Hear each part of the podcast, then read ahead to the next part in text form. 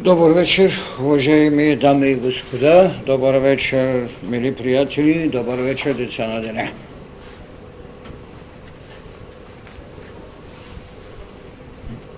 Благодаря за вниманието. Благодаря за поканата, която Монтана отвори врати, за да ме приеме в тази среща. Верно е, че станало някакво разминаване с часовете, тъй като още някои, които в своята будност и отговорност са следяли нашите лекции, сега продължават още своите обучения. Благодаря на това, че можахте да минете прага на Секеденевието в търсенето на една нова трапеза, трапезата на духът, а не Секеденевието, което не предоставя умът, нашите чувства и желания, т.е. да отворим един лист от една друга книга, която безспорно наричам книгата на Духът. Така, с това чувство на благодарност, аз искам тази вечер, така както е поменато в програмата, да ви запозная в възможните граници с темата Дух и материя, книгата на живота. Разбира се, това разширено заглавие е сложено, за да може слушателят да се припомни тези, които са били за една лекция, която беше само дух и материя, а ударението безспорно ще се сложи върху книгата на живота. Затова тази заглавност книга на живота аз наричам съзнанието на Бога или алтарът на човека в служението му чрез мъдростта в духовната вълна път на мъдростта. Книгата на живот. Върху двата атрибута, в които човекът се осъществява, а именно дух и материя, върху световната история много ръкописи са оставени и много мисъл форми са дали облик и характеристика на тези два атрибута. Много е писано, но и много слово е изречено, за да се даде характеристика на тях. Онова, което безспорно знае човечеството, че те в размисъла на човекът са създавали различни концепции, от едната крайност до другата, макар че всеки човек в себе си съчетава и двата атрибута. Съчетава материя и в нея изживява другият атрибут, духът, който се е отработил органи на изява, мислени, воля, чувство и все пак нито една от тях не може да изчерпи вътрешната същност на голямият проблем човек. Разбира се, човекът като изведен венец на творението е който може да даде характеристика и за това той е направил философия на духът. Разбира се, влезла в културата на човечеството като философия на идеалистите или в крайната степен само наречени солепсисти, т.е. това, което мислите. И другата крайност, това е проблема на материята. Материята, която в своята крайност не приема удохотворението, не приема в себе си вибрациите на друга субстанция, която ние наричаме дух, или субстанция мисъл, докетизмът, така както е познато в философията, довеждаше до крайност упражнената сила на материята, която не приема присъствието на друга субстанция. Разбира се, материализъм се зададахме и с така наречения диалектически, в който предоставихме на материята една друга гласност на атрибута, наречено движение, което я прави с висока организираност мисляща материя. Тук между двете крайности, между чистият идеализъм или солепсизма и между чистият материализъм в неговата груба изява, както някои философи в миналият век наричаха, намираше се един среден път, който успяваше да съчетае двете неща. Материализмът на естествениците, както го наричаха.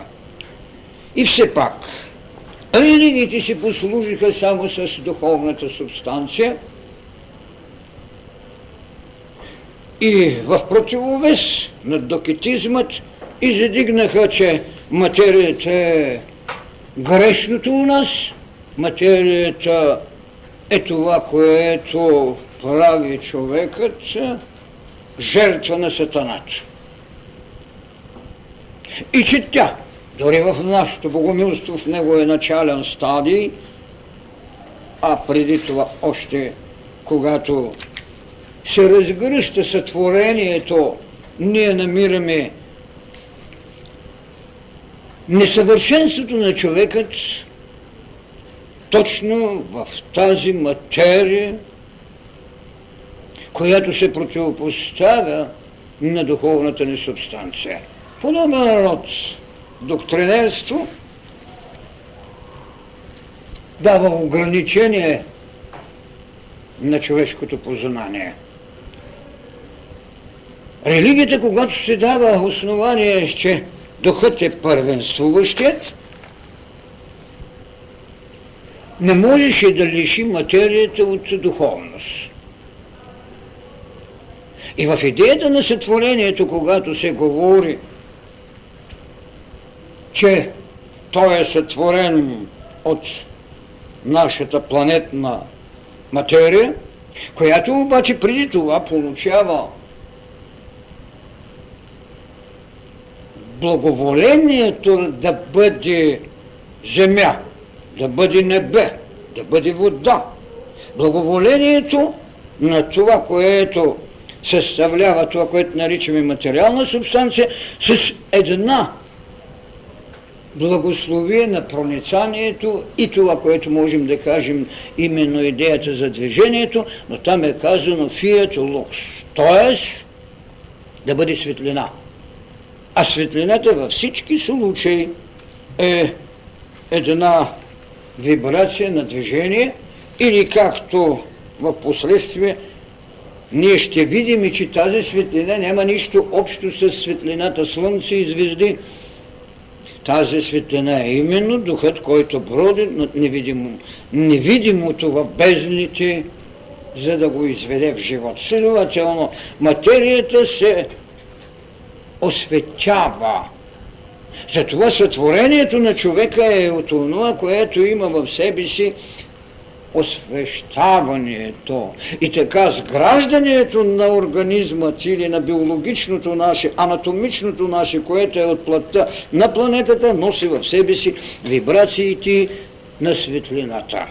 Така че в е, доктрината на религията стои идеята на одухотворяването. Обаче това одухотворяване е само това, което казвам, че в а, човешката душа няма нищо повече поселено от богове. Факт е, че тези стихии, каквито са планетите, каквито е общият осезаем живот за зрението ни, са възможностите, които са осветени, но не са още одухотворени.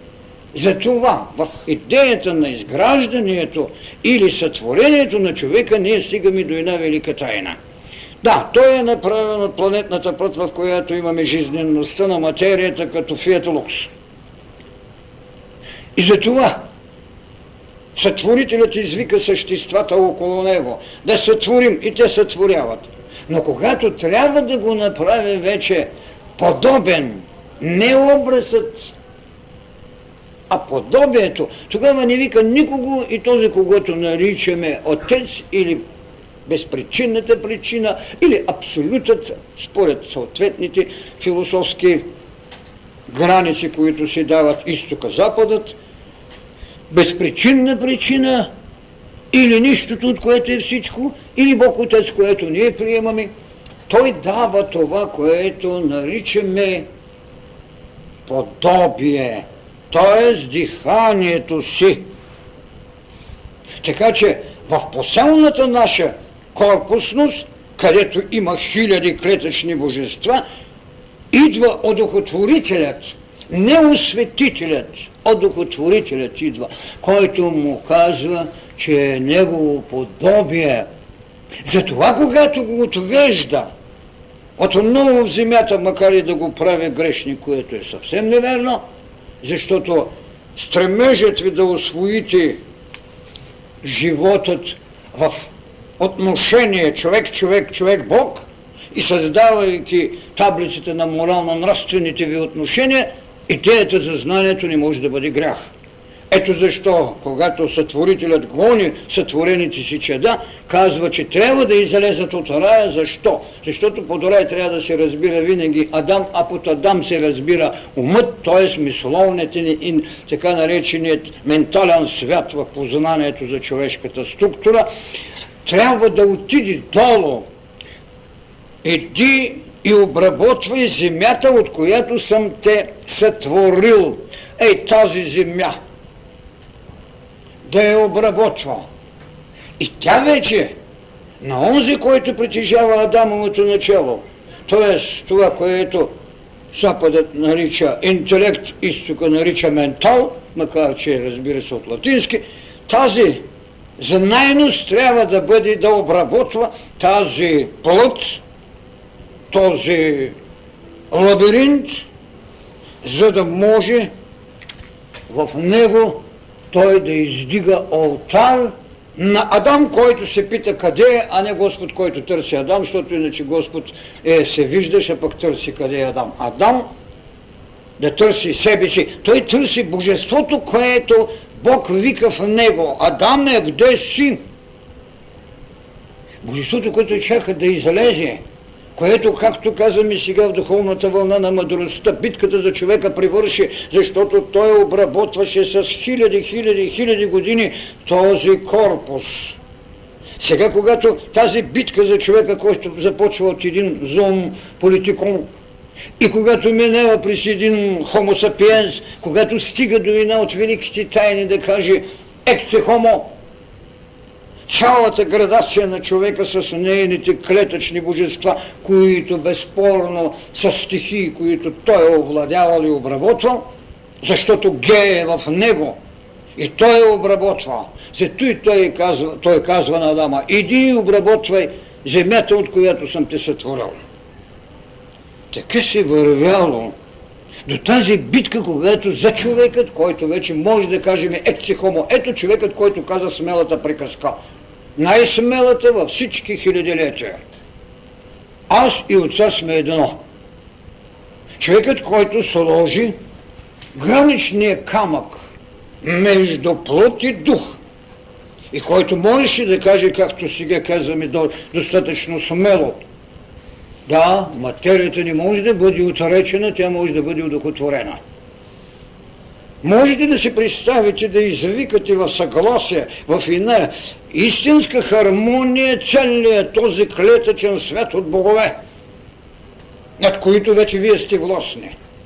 Идея за властност, която той манифестира, освен в тезата си аз и отца сме едно, манифестира е в тезата на жертвата, за да даде път, по който човека трябва да мини. А кой беше той? Голготският път, който цялото човечество продължава да нарича страдален, а той всъщност какво е божествено, защото на човека му се позволяваше да бъде греховен, след това му се позволява да търси да стане добър, защото нравствените таблици му поставяха това, в двобоя добро и зло. След това му се постави идея да бъде спасен.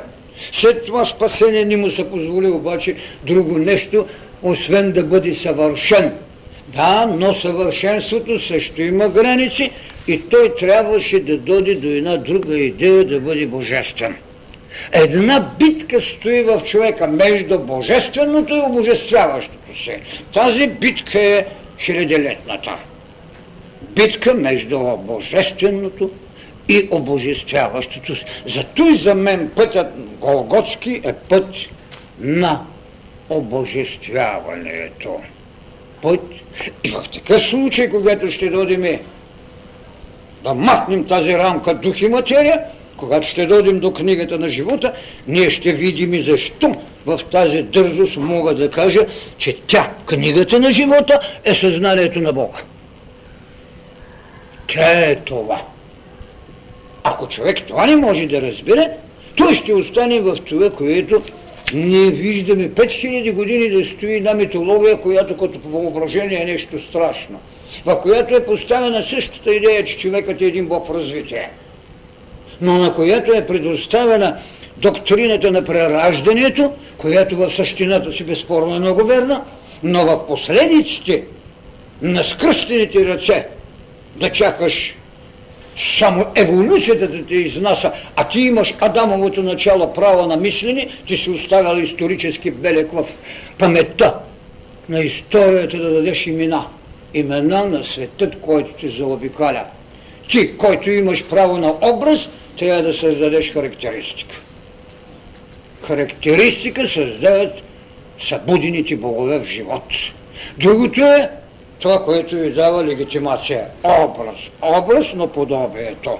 Така започна една голяма тайна. Тайната как човека трябва да бъде изведен в божественото си служение. Именно тук ние виждаме етапите, през които той минава.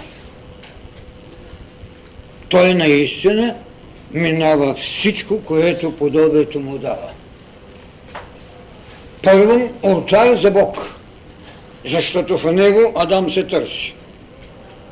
Подобието, вложено в тази плът, с хилядилетия, търси своето освестяване – съжедава се повикът, изгреждаше идеята на работата.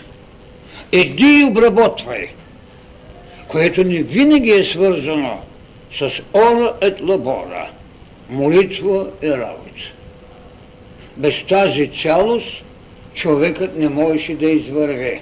Защо? Защото енергията на молитвата, която иска енергия да получи и благодат, и сили, от едно същество, което е по-висше, не е важно доколко е съзнавал, че той е неговия сътворител, защото в един тотемен свят ние виждаме те да ядат тотема точно защото той е живителна сила.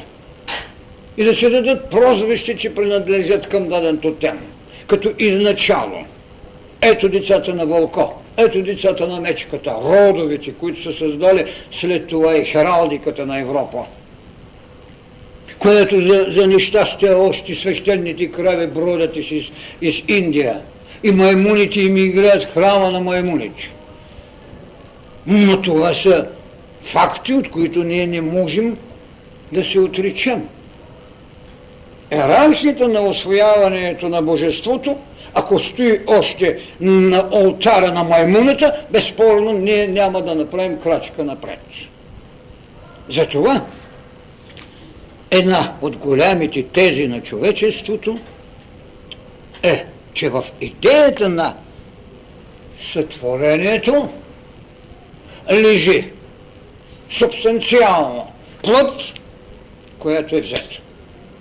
Плът, която обаче като клетъчност е осветена и вибрационна. Следователно, това е основанието ни, да я виждаме как се изгражда. И тя безспорно се изгражда, защото тя не е като камъка, който стои, а както казваме, роден е там с 2 кг и с 30 см или 50, след това го виждаме 1,90. Явно е, че тя расте.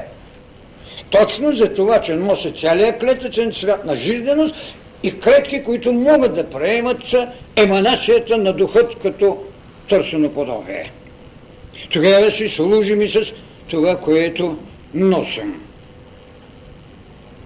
Световете, които наричаме светът на желанието или което окултната наука нарича астралът, т.е. астромът, светлеенето. Идея, която му дава право на вътрешно зрение по отношение претенциите да желая. И понеже това е толкова близо до нашата материя, ние го виждаме раздробено в седем пласта, както нашата материя ние виждаме дори във всички философии, че ви дават няколко стихии, които сме основани. Земя, огън, вода, въздух, етер. А още ни са открили и другото. Етерът, който никой не можеше да приеме, сега е толкова реален, защото чрез него се движи ликознанието в телевизори и тем подобните кореспонденции. Онова, което наричаме телепатия е част от нишия ум, с който в бъдеще няма да имаме нужда от кабеле. Следователно има стълбица, по която човекът се осъществява. След това отиваме в другите светове. Ето защо, когато искам да се спра на тази книга, трябва да ви кажа, че преди книгата на живота, ние имаме още две книги. И това е изведено не като предмет на доктринерство. Ако ние малко или много признаваме достоверността на известни откровения, които са давали тайни, за да може обикновения ум или квалифицирания ум, или умът, който е гениален да направят култури, които са опорност на една достоверност. Ето какво има в глава 20 на Апокалипсиса на Иоанн в стих 12. След това казва, видях мъртвите, малки и голями, да стоят пред Бога, отвориха се книги, не книга, книги. Отвори се и друга книга. Тази друга книга е наречена така. Книгата на живота. И съдени бяха мъртвите по записаното в книгите според делата им. Разбира се, в цялото откровение вие ще намерите много странни неща, които за съжаление сега всички интерпретатори не можеха да намерят верната и тайната разгадани, защото на човекът, който може със своето желание не може да се позволи да понесе огъня на откровението. На човекът, който се дава умът, който е разделен на ниш и с който той се съхранява в правото си на съществувание. Но не още в правото си на живот, защото книгата на живота е отделна от книгите. Затова аз наричам една от тези книги, които е сочено из началото, наричам книга на съществуванието, е и това, което Сътворителят направи. От плътта на планетата той направи същество, на което дари и това, което се нарича подобие. Т.е. вписа се като дух. Но съществуванието, книгата на съществуванието е това, което казахме. Иди и обработвай. Обработвай се. Затова на Адам, което има буквален смисъл, както казваме, и интелекта, и в същото време изток, запад, север, юг. Това е буквалният превод Адам. Адам е човек, който може тези ветрове, както обичат да се изразяват, там богословите, ветровете на изток, запад, север, юг, да оплождат светът на човека Адам в присъствието за ум или мислене. На какво се даде в тази идея на съществуванието? Както казвам, този клетъчен свят, който той трябва да обработи. Тя е, която съществуването на човека е физиономия, която го легитимира – тя която му търси пристан, тя която го прави да има физиономия и право на местожителство в по-ново време.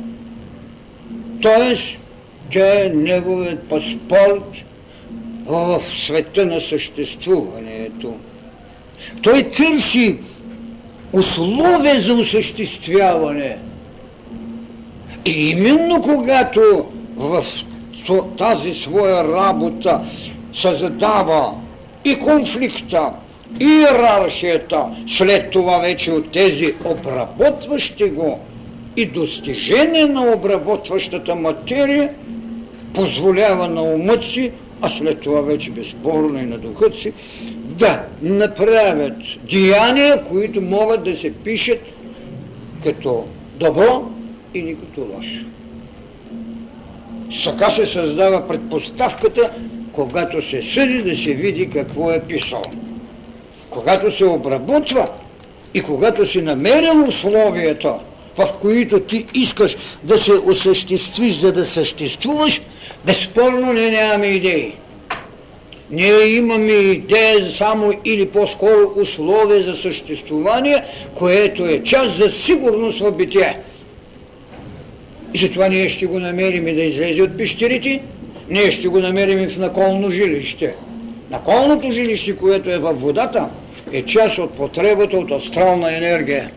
Това, което безспорно наричам, че какво е водата, астрална е образ на светлината. Това е. Ето защо мога да кажа тогава, че именно човекът е едно реално божество в иллюзорната материя – но тогава, когато то съществува, материята не е иллюзорна. Тя по същина е такава, но в битието, в което ти си го извел, тя е не е иллюзорна за окото, което още не е събудено. Тя не е иллюзорна за прозрението, което чака и се търси. Вложение Бог в Адам пита Адаме къде сме. Тя е реална Майя. Майя, було, материя. Ето защо майките на тези синове, които създаваха религии, се наричат Майя.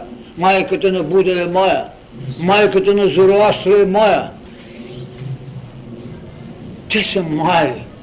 Иллюзорната материя, макар че именно в тази реална иллюзорност е отробата на това, което идва, за да получи съществуване, след това да получи, както казвам във втората книга, която наричам книга на Акашиите, или това, което са Акашеви анали, но тя е книга на Акашиите, тя е книга, където човешката вече разбудена светлина, аструмът и човешкото желание започват да пишат нейните страници.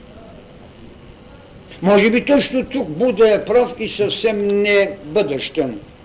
Оби желанието и всичко свършва. Не. Тя е изначалността в материята.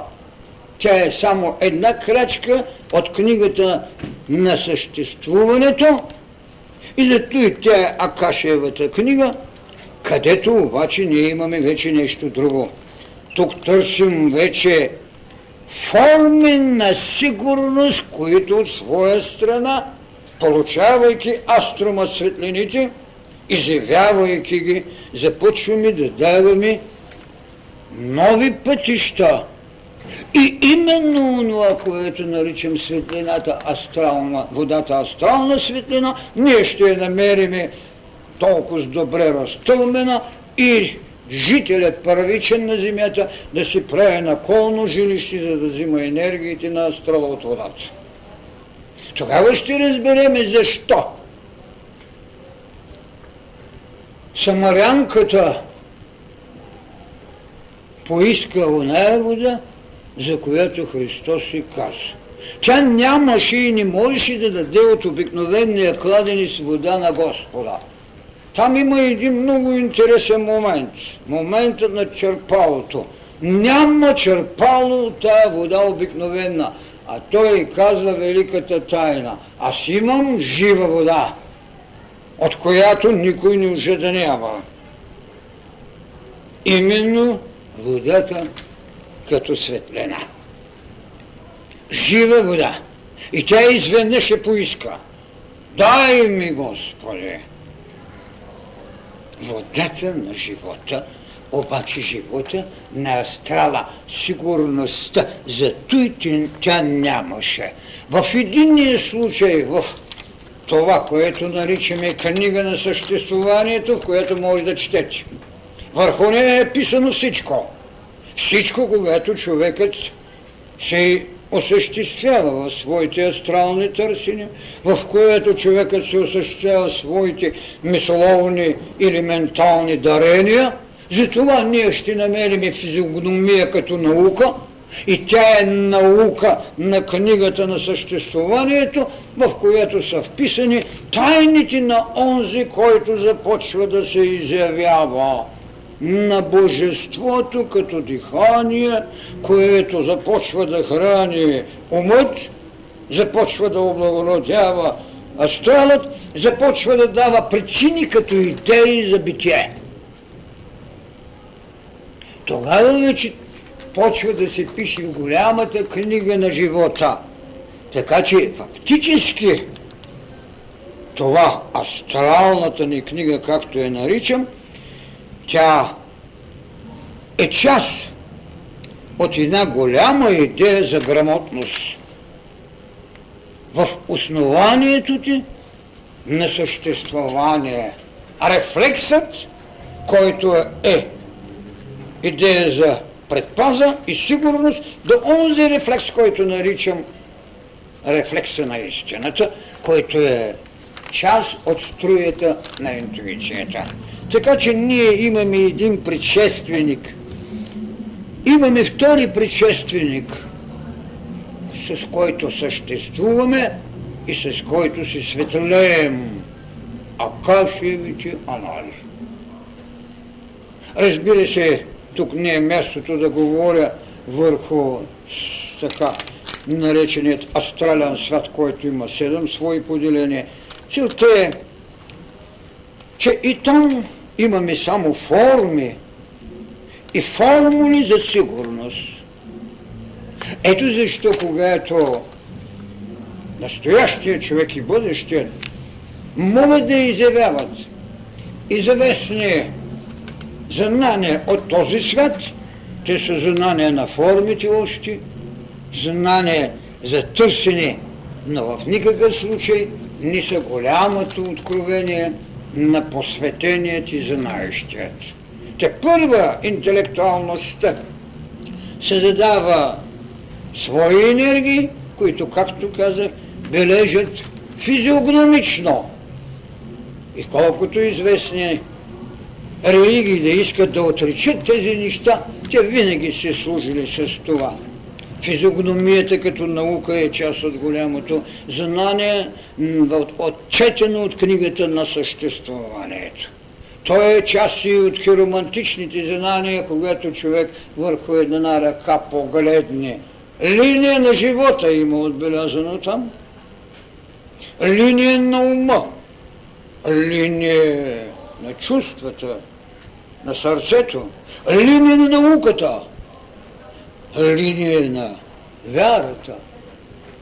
Всичко това, виждате, което в този лабиринт и тези различни божества са изграждали образът ни, за да се доди до една друга голяма тайна, която ние наричаме вече книга на живота, това, което можем да си позволим да се чете, когато можем да си позволим да отидем до нея, защото ще твърда, че само Бог живее, човекът съществува.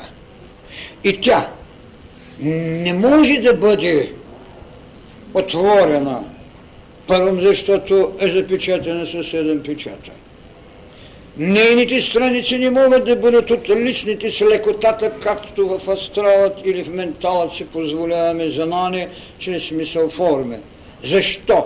Защото това, което създава ученията, които стават религия, е, първо учение за съществуванието ни. Учение за акашът ни. Тогава ние имаме какво? Имаме културата на сътворението. Еди и обработвай. Имаме културата на астралът. Овладей и се научи да си правиш ултар. Имаме ке поведението на мисълта, която трябва да я намерим вече в доктрината между желанията и ума, наречена митологични същества. Те са с стотици образи и с много богати характеристики, вложено и вписано в тях тайната на бъдното. Защото това, което говоря винаги, ние сега се хвалим с достижение на цивилизацията, ние имаме работа, имаме всички достижения на телевизии, на какво ли не, интернет и какво ли не. И все пак, всичко това се движи от една енергия, която иземваме от космичната даденост, от въглища, от атоми и прочее. А така, наречения Бог Вулкан, той задвижваше своята работилница, която изковава, разбира се, щитът и мечът на Ахила, фигурното казано, с слово. Идеята за словото като енергия е вложена, но като приложност едва Христос можеше да го направи, затова Иоанна, когато го характеризира, казваше, че Исуса е Словото. Словото, Логосът. Така че тази тайна трябваше да мини и през учението на правдата. Там, където приложният ум и където пророческото откровение на поселението отвън навътре прозрение създаваше формата на расовия принцип и слагаше ударението върху кръвната плазма на народ, на семейство, на човек. Тази битка, която можем да кажем и също така, че е част от формата за сигурност, остави най-тежки последици чрез тезата добро и зло, и око за око, зъб за зъб, с формулата стойността на кръвта. Расата в доктрината за правдата остави най-тежкия белег идеята за не толкова си за възмездие, отколкото за наказание в бранението на расовия принцип на колективното съзнание вместо личност и личен път. Затова ще намерим убийте с камъни. Затова ще намерим и само пролюбодейката, но не и пролюбодейцът. Защото пролюбодейцът в лицето на мъжа, там е кръвният носител. Той е расовият принцип, не личният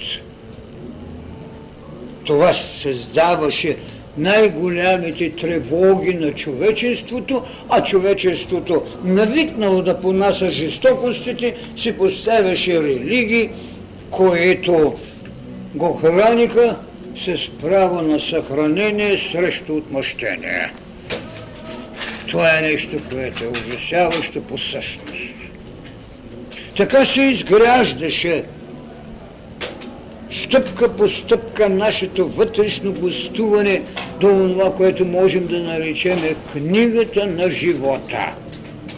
Защото в учението за правдата не се стигна до личността, която носи диханието на сътворителя си в приложеност, която ние след това особено в учението сега път на мъдростта, наричаме, че човекът е една богоосезаема необходимост.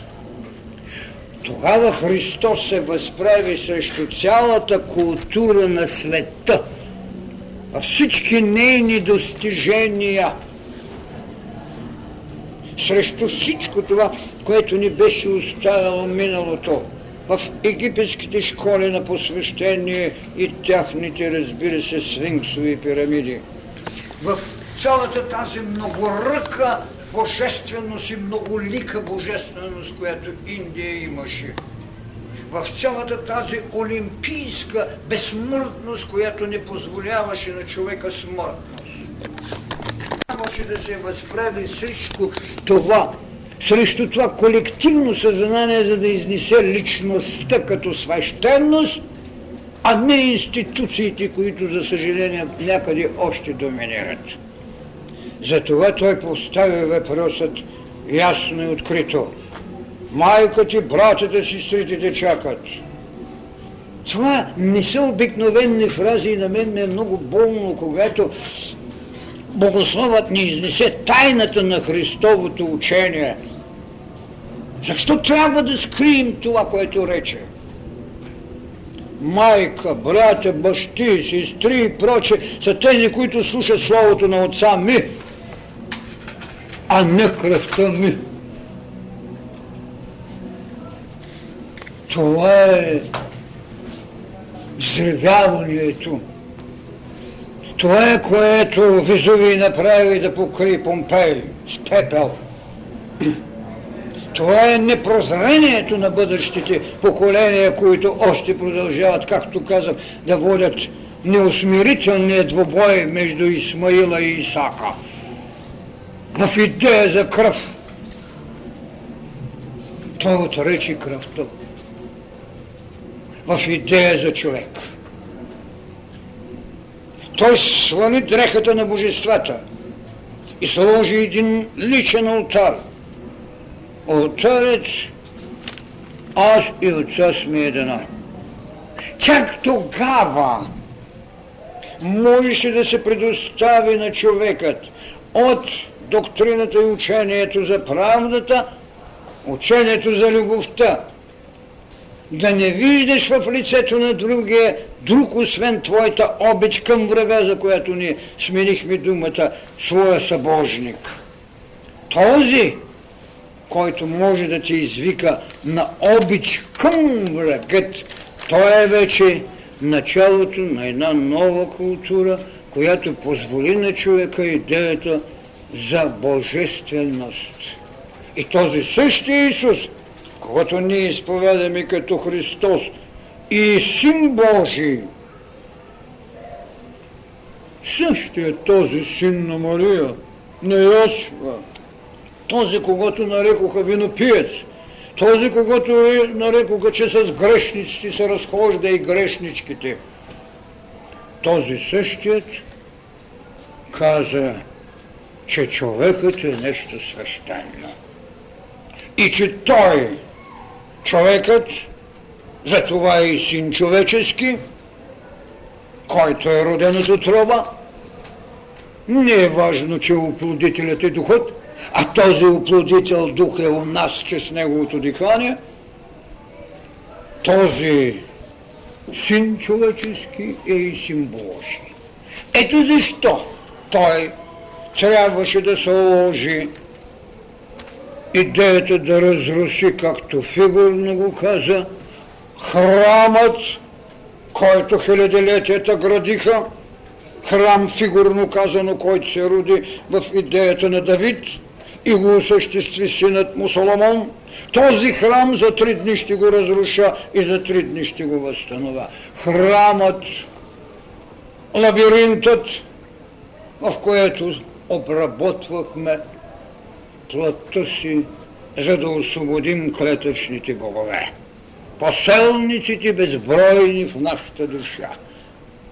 Така, този син човечески, който след това извървя път как трябва да се надамоглим, Голготски, много утешително прието, че бил мъчителен,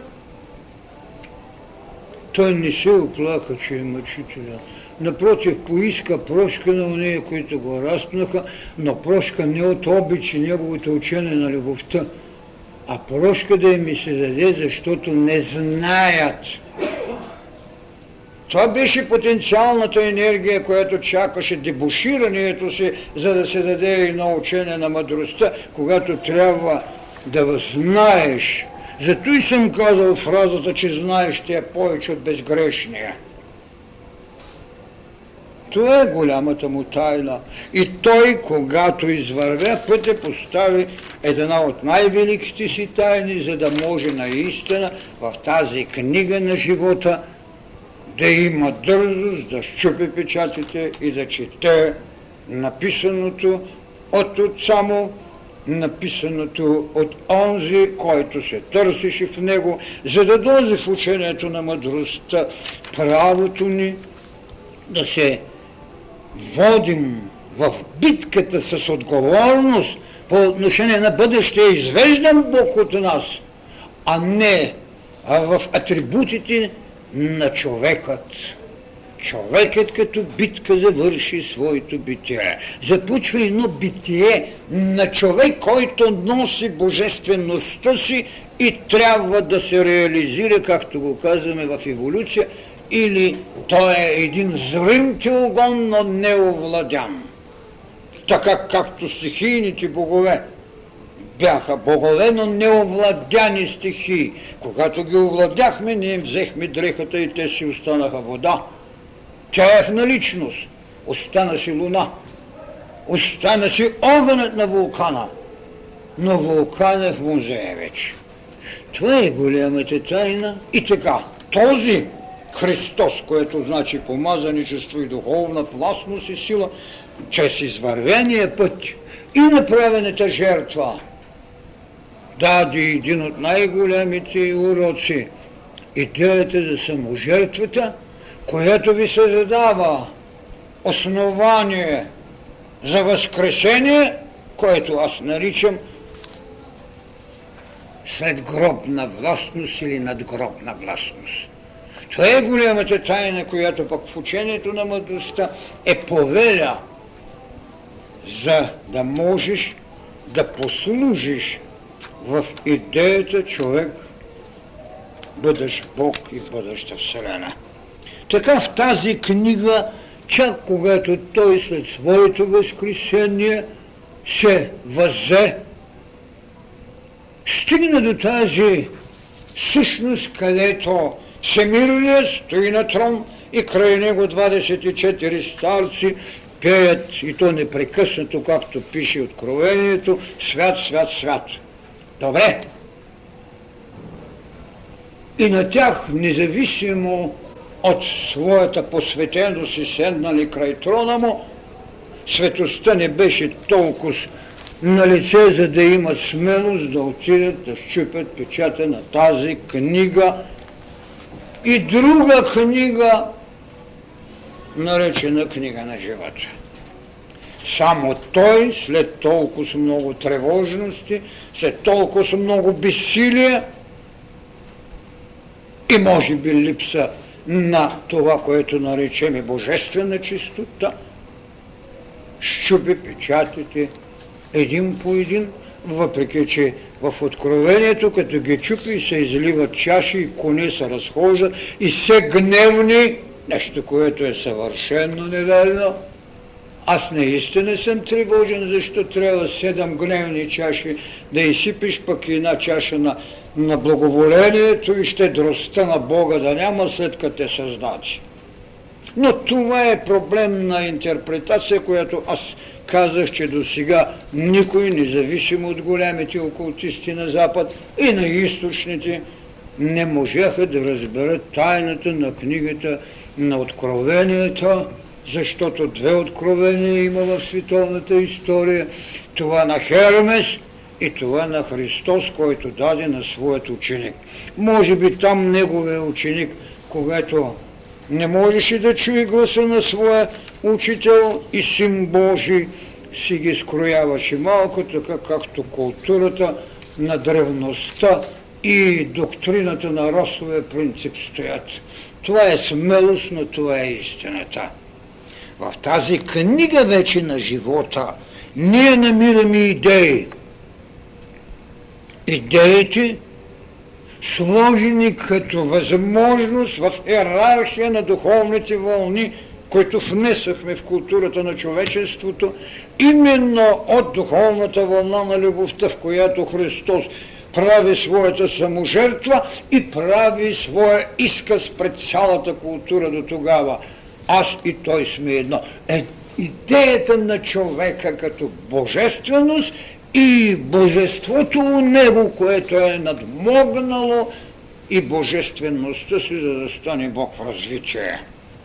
Това е голямата му тайна, с която той се предостави във всичката своя божествена властност.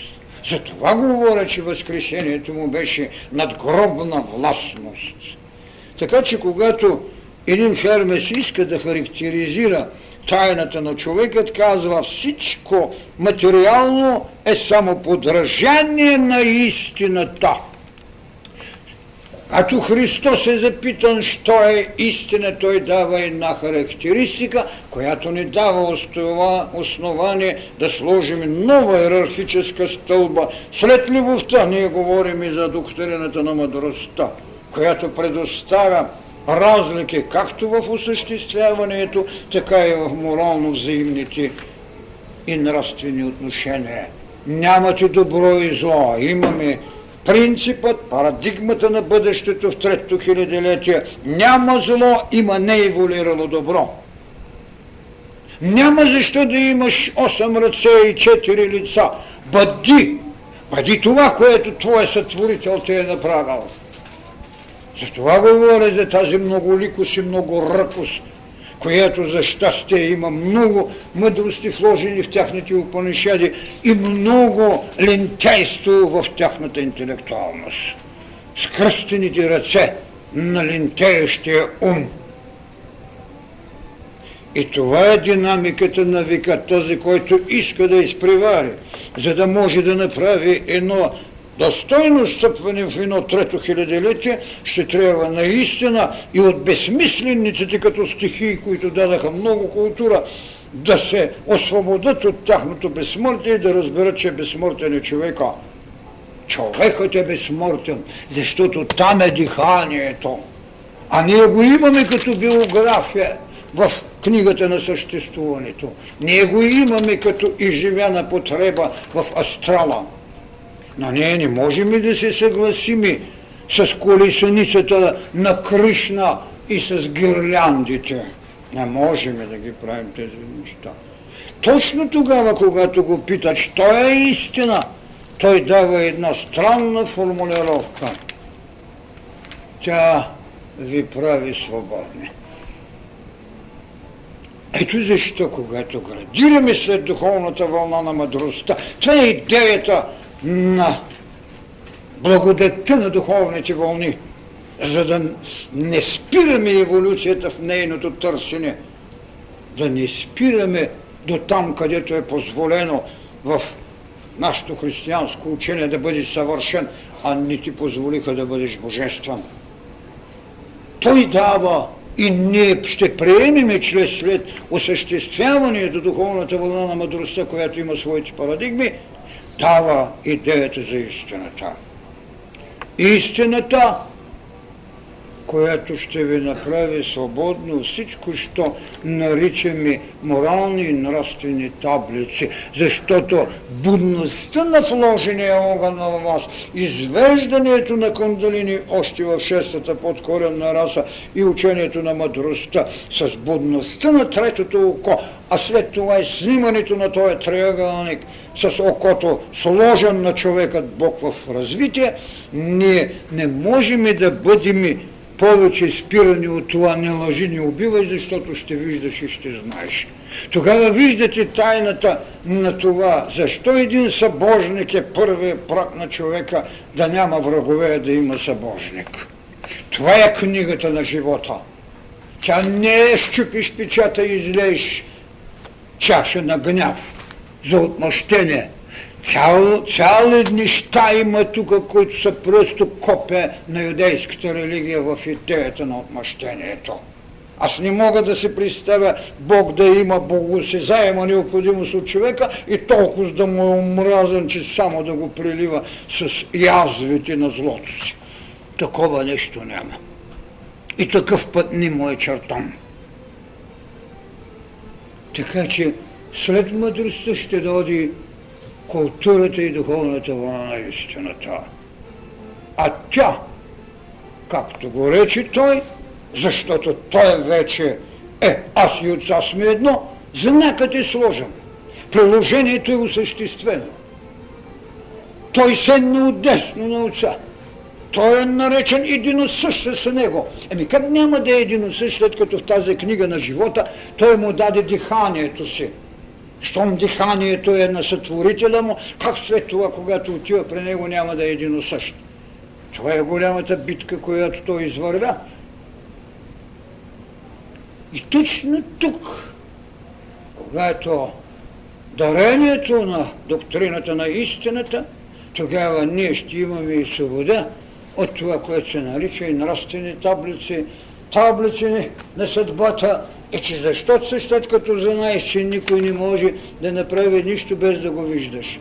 А кой е този, който може да направи престъпление, когато знаеш и той, че вижда? Нищо по-властно няма от това, когато събуденото божество, вие, така както казвам, съзнанието на светлината ви станат оче. А какво беше той тука? В книгата съзнанието на Бога в книгата на живота. Това съзнание, когато стане светлина на очите ви, може ли да има друго вече? Не може да има. Това е принципът, с който трябва да разбереме стойността на книгата на живота. Тя, книгата на живота, е нещо, за което човечеството в своето милионно съществуване, много смешно е да мислим, че той е съществува 5000 години и 508, така както го дава Старозаветието, в тази книга ние намираме вече нейното предназначение в идеята на служението. Тя е алтарното изповедание на човека в служението на духовната вълна на мъдростта. Тя е новият му ултар. Ако през ултара на правдата трябваше да търсите утешност, като му закарате 300 добичета без недостатъци, за да му ги поднесете, или в ултаря на нашата любов да вдигнеш чашата с тялото и кръвта на Христос, хляб и вино, то безспорно в книгата на живота, където не само личната ваша воля е сложила знака на присъствие в Бога, но и Бог, който е сложил себе си в вас. Тя е ултарното ви изповедание и идея на служението. Там вече не може да се говори за будност и там не може да се говори за съвест. Съвестта бе потребна тогава, когато нямахте виждането чрез третото ухо или това, което казвам, когато светлината на съзнанието или съзнанието стане светлина на очите. Какво тогава трябва човек да прибави? Не може да говорим и за съвест, освен за съзнание, светлина на зрението ни.